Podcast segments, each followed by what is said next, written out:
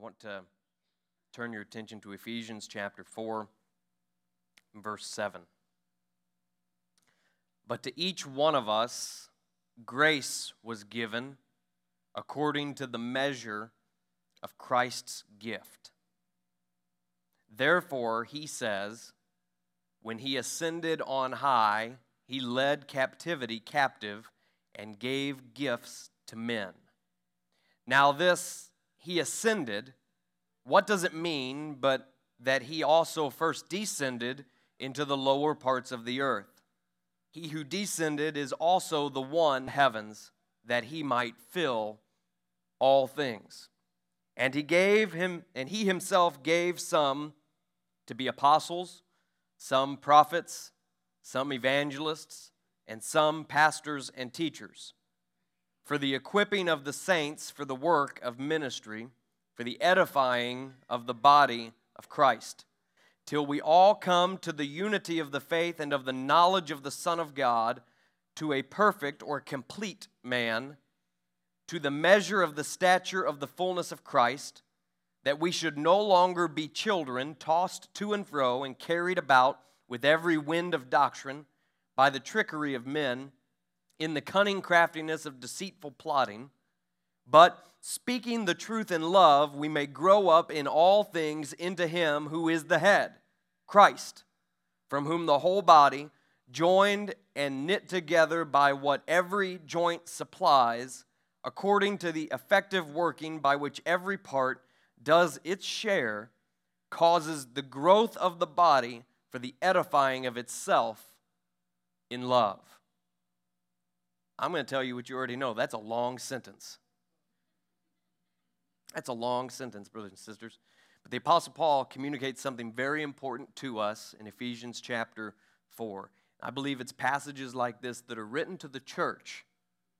It's written to the church that strengthens us and will be marrow to our bones and will strengthen the skeletal structure of your faith. The, the very walk and substance of your faith will be strengthened by absorbing what the Apostle Paul, in the inspiration of the Holy Ghost, communicates to the church here in this passage that we've just read together.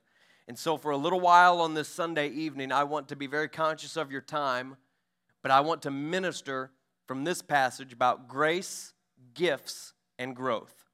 Grace, gifts, and growth. You may be seated. Tonight, I feel impressed in the Holy Ghost it's funny how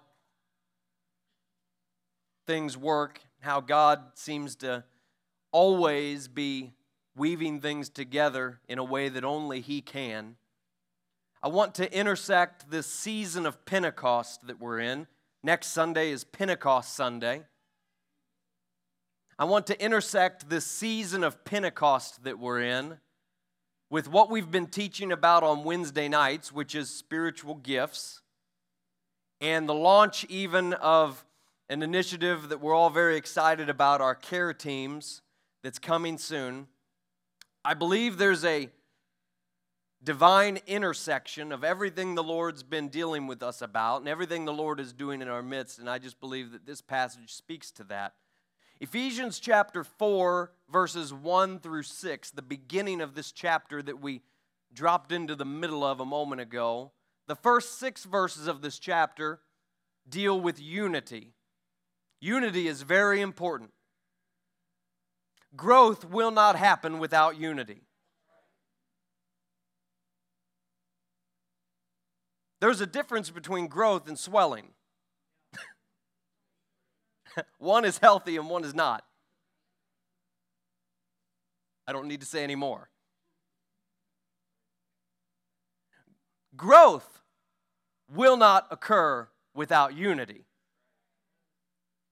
When someone follows the Lord, the scripture says in verse 7 of our chapter that the Lord gives each one of us grace.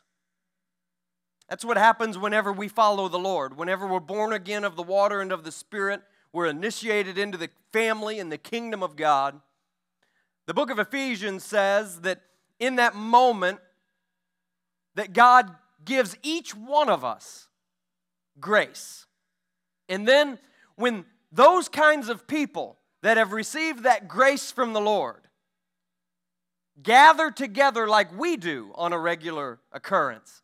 The unity of a people like that produces a diversity of gifts.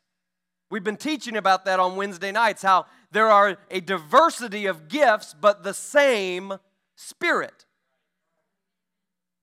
And anytime a people gather together that have been given grace by the Lord, they come together, and where those people are unified together, you'll naturally, spiritually find that there are a diversity of different gifts. That's what verse 8 tells us in Ephesians chapter 4. And when we lay hold of that grace that God wants to impart into our life, and we start to exercise those gifts, and every part starts to work together. The scripture says in verse 15 of our chapter that what happens is we all grow up into all things. We start to be edified, we start to grow, we start to be healthy, and we start to mature together. I want to follow tonight the Apostle Paul's Ephesians outline as a message for us today. The first that I want to speak about is grace. Grace is where it begins. Chapter verse 7 of our text tonight in Ephesians chapter 4 says that when we are saved, God gives unto us, each one of us, grace. And the first thing you need to know is that grace in that context absolutely means unmerited favor in the way that we sometimes immediately think of grace. But it also means in that context when we know that we're about to start talking about gifts and what God wants to do among us and in our community, we know also that in addition to grace meaning the unmerited favor of God, it also means that God has enabled you. It means it's God's means by which of empowering you. And the first thing that you need to know from Ephesians chapter 4 that we're looking at together tonight is that you can make it and you can do it.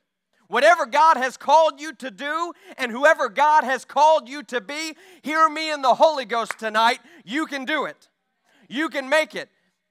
God has given you the grace by which to do it, and I'm talking about His unmerited favor, and I'm also talking about the power that He's enabled you and empowered you to possess. You can do this. Maybe you've heard us this past month speak at length about the care team's ministry.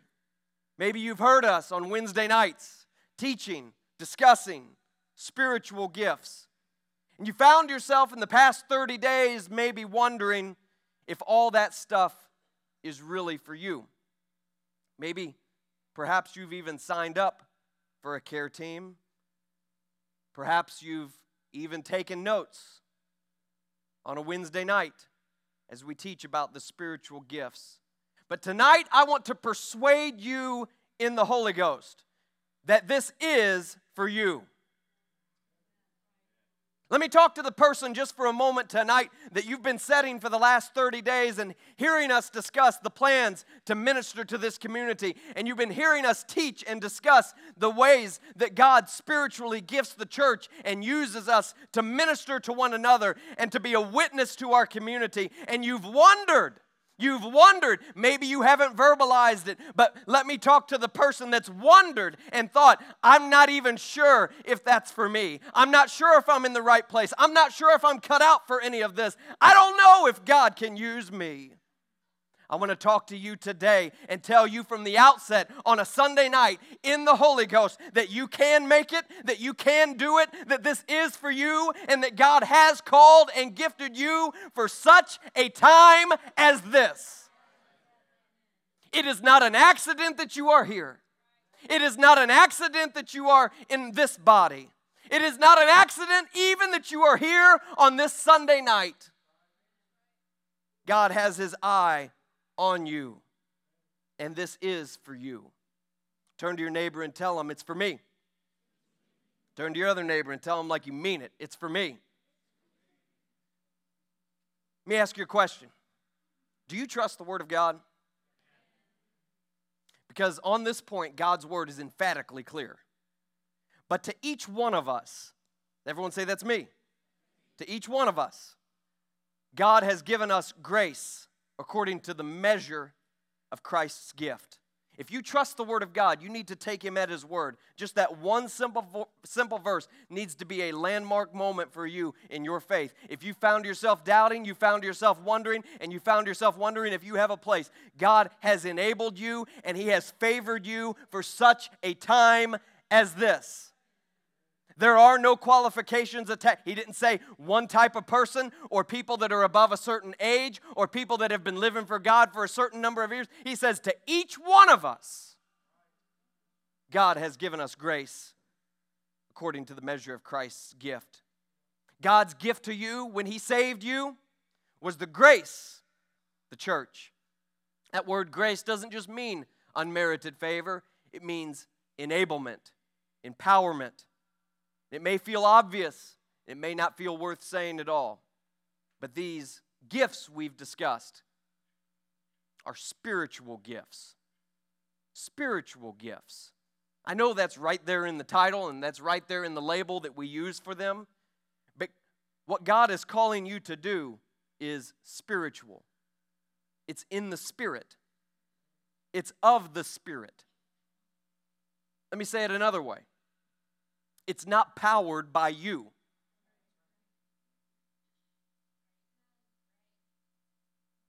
Life burdens us sometimes, and we get to the point. Maybe it hasn't been doubt, maybe it hasn't been anything like that in your life, but maybe you've heard the teaching ministry and the preaching ministry and, and the leadership talking about things this past month, and maybe it hasn't been any doubt on your part, but perhaps it's just been the fact that life has caught up with you. Life burdens us sometimes and gets us to a place where we aren't sure if we have any fuel left. We aren't sure if we have any capacity for what God is calling us into. I don't know if I have the capacity. I don't know if I have the bandwidth to live and operate as a son or daughter of God. I've got so much on my plate. I've got these different trials. I've got these different pain points, these sufferings. I'm fighting off temptations left and right, fighting off bondages and things that are trying to keep me. It's just the things of life that are causing you to hesitate about stepping into the fullness of what God has gifted and called you to do. Whatever it is and whatever label you might attach to it, I want to tell you today that you can do all things through Christ who gives you strength. It's not about your power, it's not about your personality. It's not about you really at all, except being a vehicle and a conduit, a vessel for what God desires to do. That was a New Testament example. Let me give you an Old Testament example, just so that, Brother Ben, you love the Old Testament. Let me give you, maybe this is just for us. This is just an Old Testament example. We love my mother loves that Philippians verse. Maybe, maybe I'll go to this verse and it'll be your favorite verse, or maybe it'll become one of your favorite verses. There's a fourth word. You, you, notice, I don't do this. This isn't me being cute, but it's all here in, in Ephesians chapter 4. Grace, gifts, and growth. I, it was all there and it just worked, so I went with it. Maybe it'll help you. Maybe it'll just etch it into your mind and help you remember it. It's not me being cute. But if there was a fourth if there was a fourth word that started with the letter G that I would throw in there that I feel like is in this text, even though the word might not appear, it would be the word grit. Grit. Because somewhere between grace and who knows what grit is? Grit means you got to want it. Grit means you got to stick to it. Grit means come what may, I may not feel like it. I may feel like I'm not equipped for it completely, but I'm going to stick to it. I feel like there's some grit here in this passage. I feel like there's some grit in this church. People that say, you know what? I may have my doubts. And I may not have, I may feel like I've got my own shortcomings and I might not have the capacity or the bandwidth for it. But by golly, I see it in the Word of God and I hear the leadership of the church talking about it. And I'm just going to respond in faith and get right into the middle of what God is doing in the earth in my hour and in my generation. I'm just going to make up my mind that whatever God's doing, I want to be right in the middle of it. It's why where I see in the Old Testament,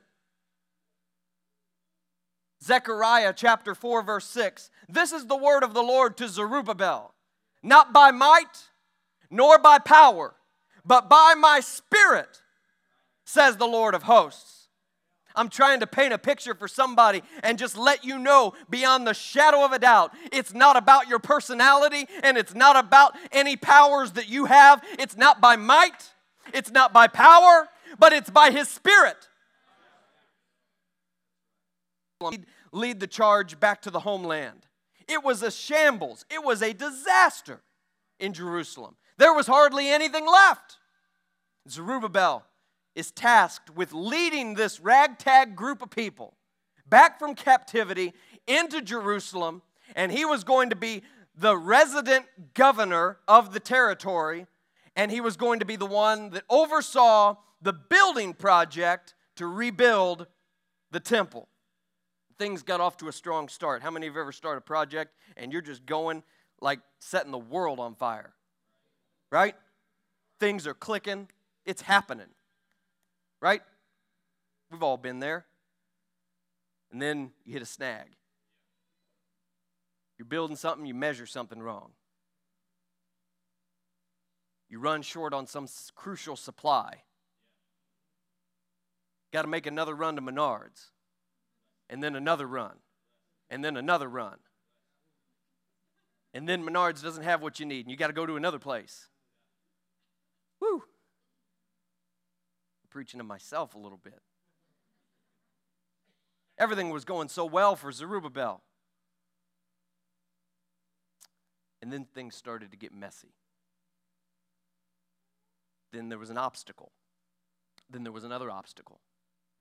There came a point where God had to stand before Zerubbabel and remind Zerubbabel that it wasn't going to be by might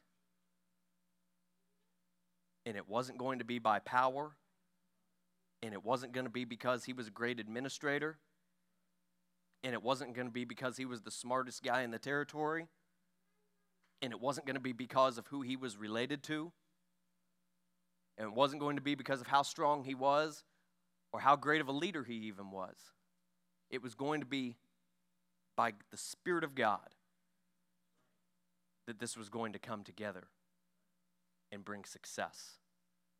I want, before I move on, to say it one more time. You can do this. I've been on grace this whole time, and there's a reason for that. It's foundational. You need to understand God has called you, God has, if I, if I turn it into a verb, He has graced you, He's enabled you, He's empowered you, and you can do it, but it's not going to be because of you it's going to be by His Spirit. These are spiritual gifts, these are spiritual callings. It's something that is going to happen in the Spirit. You can do it in Christ, in the Spirit, for you. It's at about this point in the passage of Ephesians 4 that it stops being about the whole church and it starts being about individuals. And it's right here at verse 8. This is just the way the Holy Ghost works. It's right here at Ephesians 4 8 that what I've preached the last several weeks intersects with what we've been talking about about gifts. Ephesians chapter 4, verse 8 says, When Jesus ascended to heaven, therefore he says, When he ascended on high, he led captivity captive and gave gifts to men. Now, this he ascended, what does it mean? But that he also first descended into the lower parts of the earth. He who descended is also, also the one who ascended far above all the heavens, that he might fill all things. This is something that the church has confessed for centuries, thousands of years, that when Jesus uh, was crucified and died and went into the tomb for three days, there was a period where Jesus descended into the Lord, he descended into the grave. The grave meaning not just a literal hole in the ground, a tomb, but he descended into the grave. He went to that place that we sometimes call hell or Hades, or the Old Testament will call Sheol. It's the place of the dead. Jesus went to that place, and it says that when he descended to that place, that he did a powerful work there.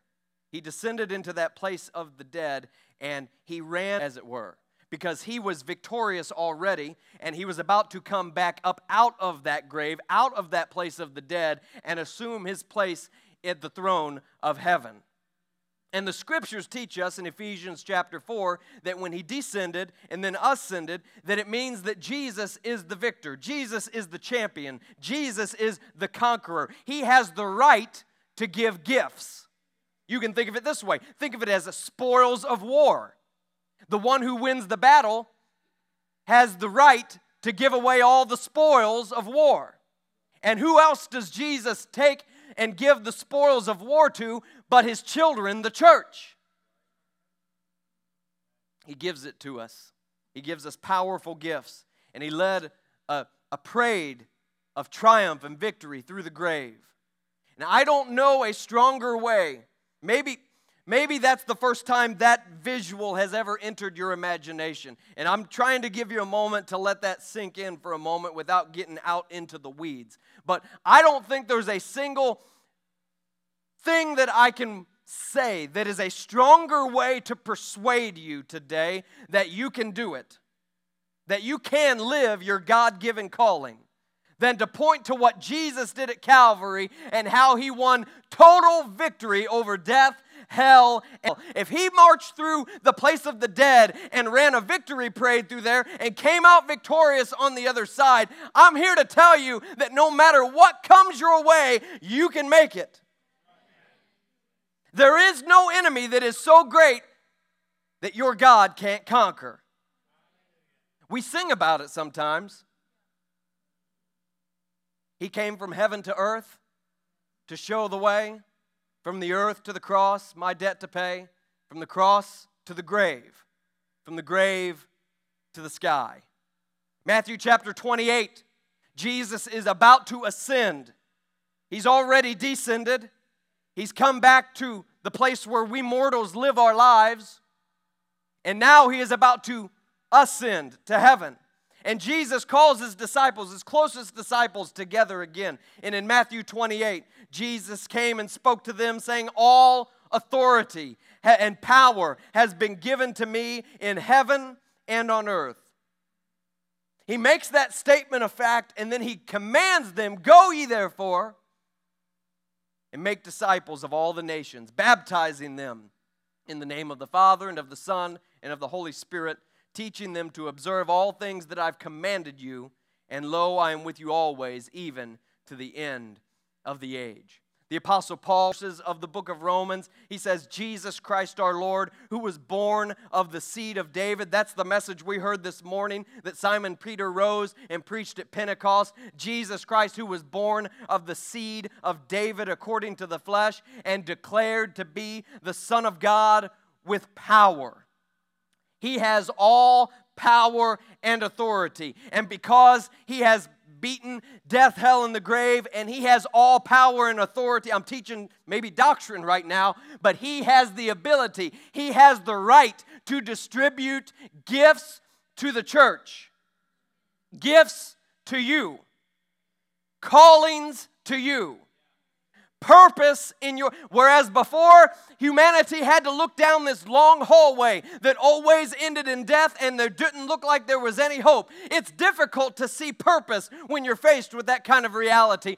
But now we know one who went ahead of us to the grave and marched a victory parade through hell and he came back victorious and now he's brought you the spoils of war and it's called purpose and it's called calling and it's called giftings in the holy ghost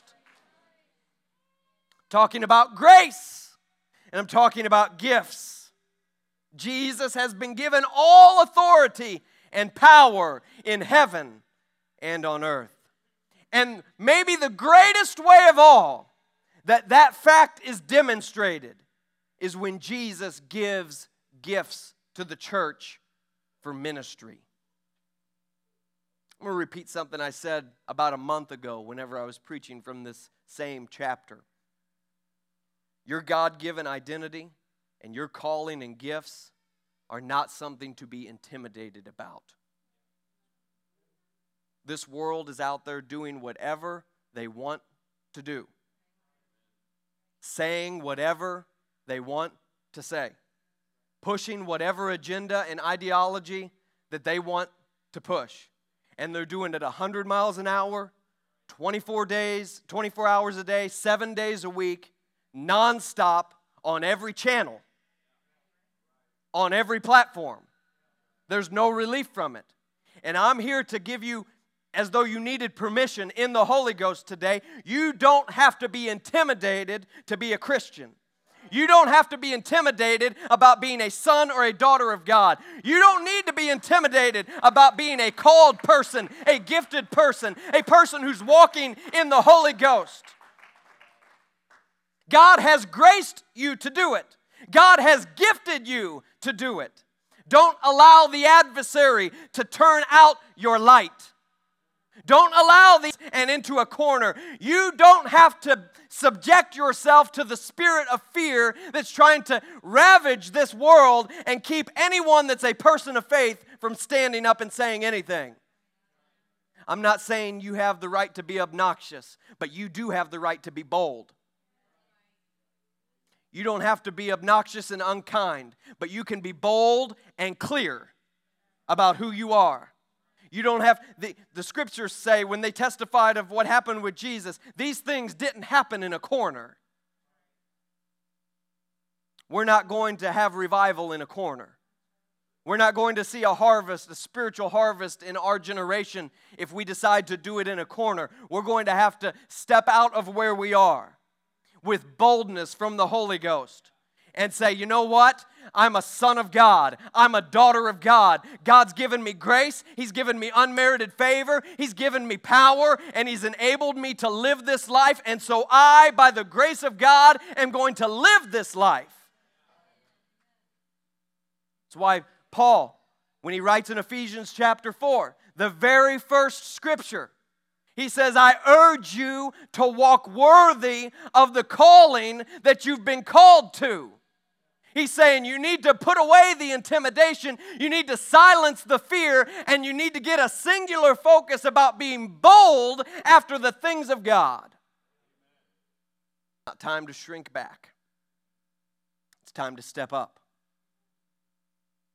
I know I'm preaching to some folks this evening who agree with what I'm saying because I know I know that there's Bible studies that have happened that are happening.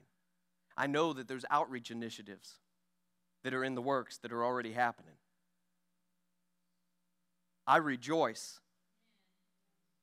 I know maybe you don't have access to the, the hotline, but there's things that come across my radar on a weekly basis.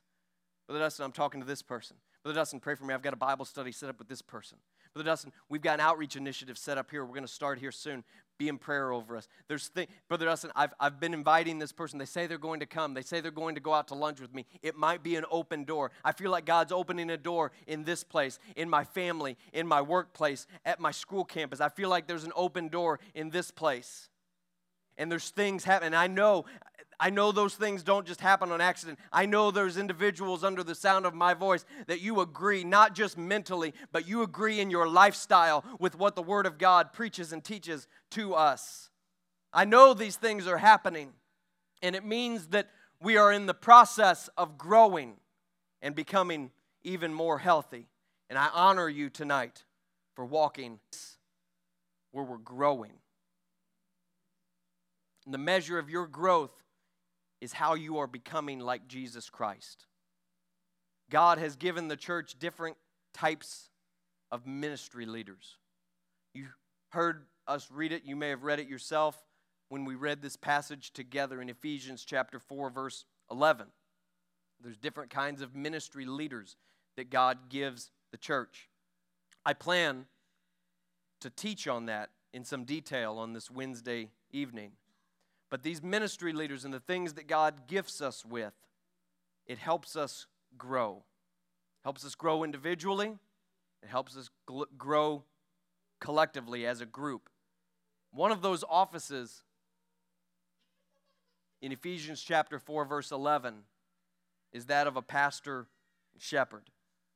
Let me give you some pastoral perspective on what I'm teaching and preaching this evening because a pastor, each one of those offices in the fivefold ministry in Ephesians 4:11 has a distinct role and something that they bring to the church as a gift from the Lord.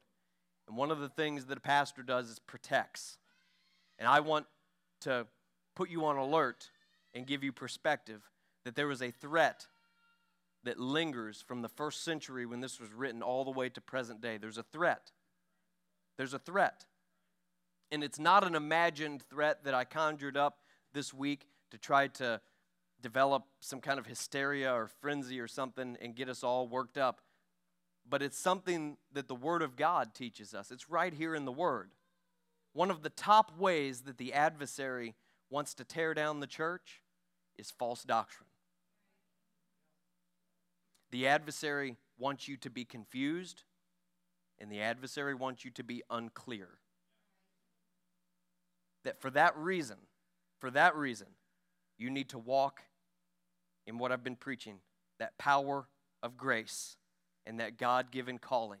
Because Ephesians chapter 4 and verse 14 admonishes us, says there's a threat that we should no longer be children, tossed to and fro, and carried about with every wind of doctrine, by the trickery of men, in the cunning craftiness of deceitful plotting. One of the adversary's top ways, if I'm to be the watchman on a wall and tell you that there's a threat, one of the top ways that the adversary wants to diminish the influence of the church is through false doctrine and confusion. Ought to live. I've heard I've heard the saying before that it's really hard. I think I shared this with you the other day. We were talking about something. They, and they say it kind of tongue in cheek, but they say it's really almost impossible to get somebody to understand something when their job depends on them not understanding it. You understand what I mean? You try to explain something to someone and like, uh uh I don't get it. I don't get it. It's like, well, if, if you did get it, you'd have to change the way you're doing your job. So it's really to your benefit that you don't get it. So you're kind of just playing games with me right now. Sometimes, God help us, sometimes we can do things like that with the Word of God when we know that our flesh is more comfortable pretending like we don't get it, like we don't know what's at stake. I'm just full of tricks tonight, so I'll share a Mark Twain quote with you. Mark Twain said, It's not the parts of the Bible that I don't understand that keep me up at night. He's like, it's the parts of the Bible I do understand that kind of work me over. The adversary would like to convince you that I don't know. I don't know. I'm just pastoring for a second. I don't know if that's clear enough for me to gray area to me. It's almost always the adversary. It's almost the adversary trying to compromise your convictions. It's almost always the adversary trying to water down your doctrine. And it's almost always your adversary with not his eye on you, but his eye on your children and your grandchildren. I've preached about it before. He plays the long game. He plays the long game. One of, you know what one of the most effective ways to eliminate weeds is? I'm not, who has a nice yard? Just go ahead and put your hand up. Who's got it? Brother Turner? You got a great yard. Brother D? Yeah. Brother Hunt? Yeah. Some people, I mean, yeah. If you got a good yard, if you got a nice yard, okay. I've heard, I don't have like yard of the year. I'm not going to be on the front of any magazines. But I've heard from people that know, and I've trusted them, that one of the most effective ways to eliminate weeds out of your yard is to do things that encourage positive growth of what you want to see growing. So if let me say it like this, if you want to see the weeds become fewer as it grows, brother brother Beecher, it will choke out the weeds. Instead of going hunting for the weeds and trying to to knock all them out, they say your time and your resources are better served. You guys didn't know you were going to get this tonight, did you? Your time and your resources are better served in doing things to cultivate the kind of growth you're wanting to see. See how we're coming back? We're coming back. We're back at growth now. We were out at Mark Twain. We're out these other places. Now we're back at growth. You see how we did that? The right kind of growth will help deal with the wrong kind of growth. We all have some of the wrong kind of things that start to sprout up in our life, don't we? We're just real talk for a minute. We live in this world, we get burdened with things, we've got trials, we've got different things, temptations we're swatting away, we've got things that we encounter. We've all got things that occasionally they just start to sprout up in our life and we have to deal with them. Amen? And the key is what's the best strategy to deal with that? How do I grow? That's, that's the end game here. The end game is growth. We want to grow. You want to grow. You want to grow in your faith. You want to see your children growing up in the fear and the admonition of the Lord. You want to be a, a, a, part of a growing church. You want to be a part of a growing movement and family of God. You want to be a part of something that's, that's on the move. all want. Good spiritual growth is essential to your survival. You have to be growing. We've said it before. If you're not growing, you're dying. It's true of plant life, it's true of animals, it's true of us. If we're not growing, then we're going the other direction.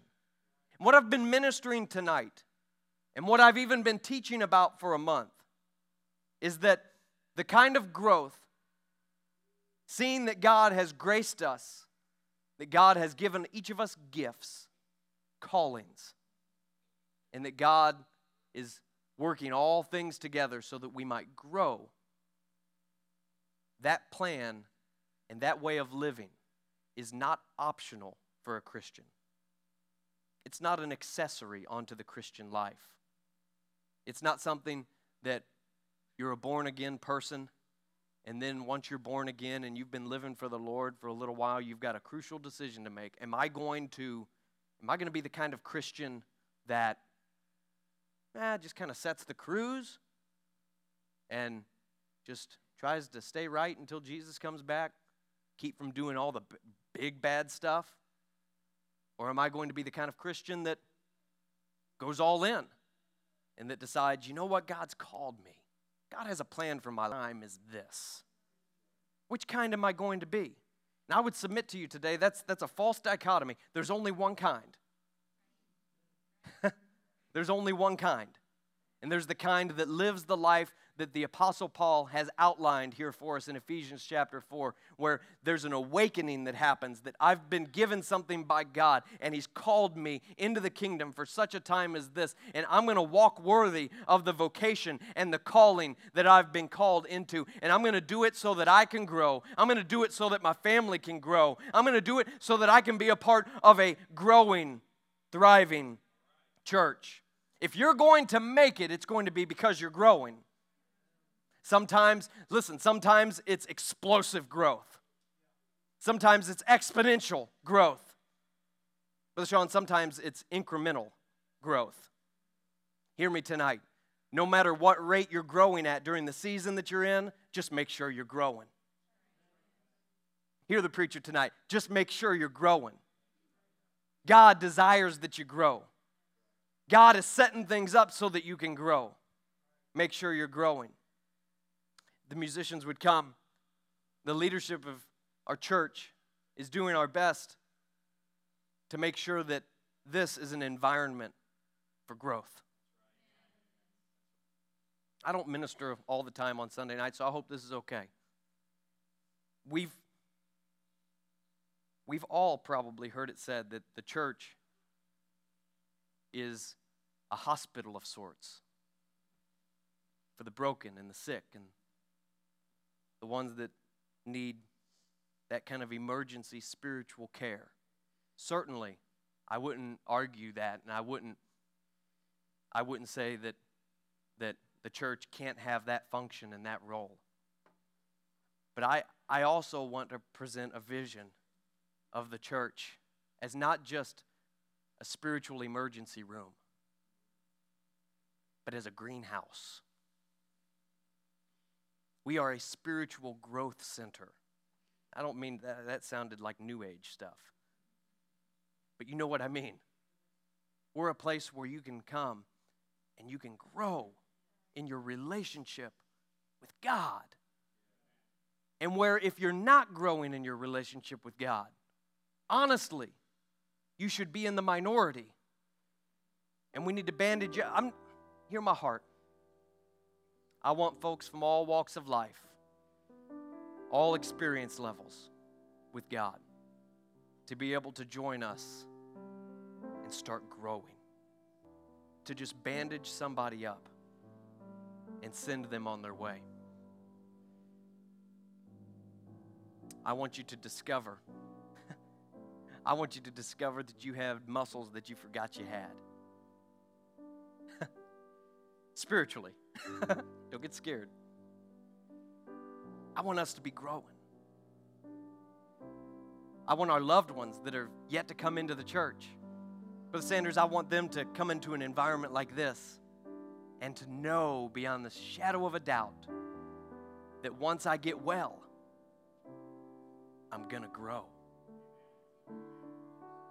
God's not content to just bandage me up and give me a band aid and, and just get me back to neutral and leave me there.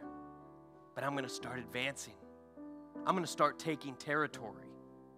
I'm going to start tearing down strongholds in my life.